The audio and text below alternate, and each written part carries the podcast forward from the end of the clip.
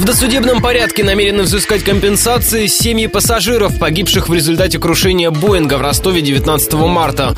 По просьбе потерпевших международная команда юристов добилась проведения дополнительной экспертизы. Она должна показать, можно ли привлечь к ответственности компанию Боинг и производителей авиадеталей. Одновременно ведутся переговоры с перевозчиком Fly Dubai. Ему принадлежал разбившийся лайнер.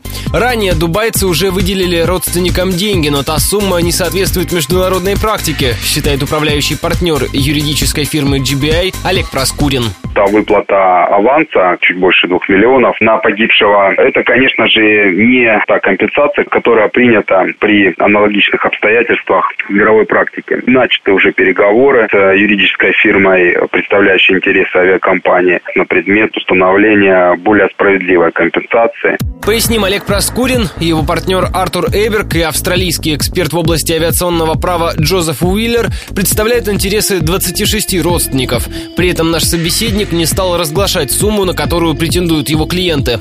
Между тем, речь может идти о миллионах долларов. Такую сумму заявляла ранее американская компания Ribiclow Chartered, когда выразила готовность представлять интересы семей двух погибших граждан Украины. Связаться с представителями этой юрфирмы нам пока не удалось.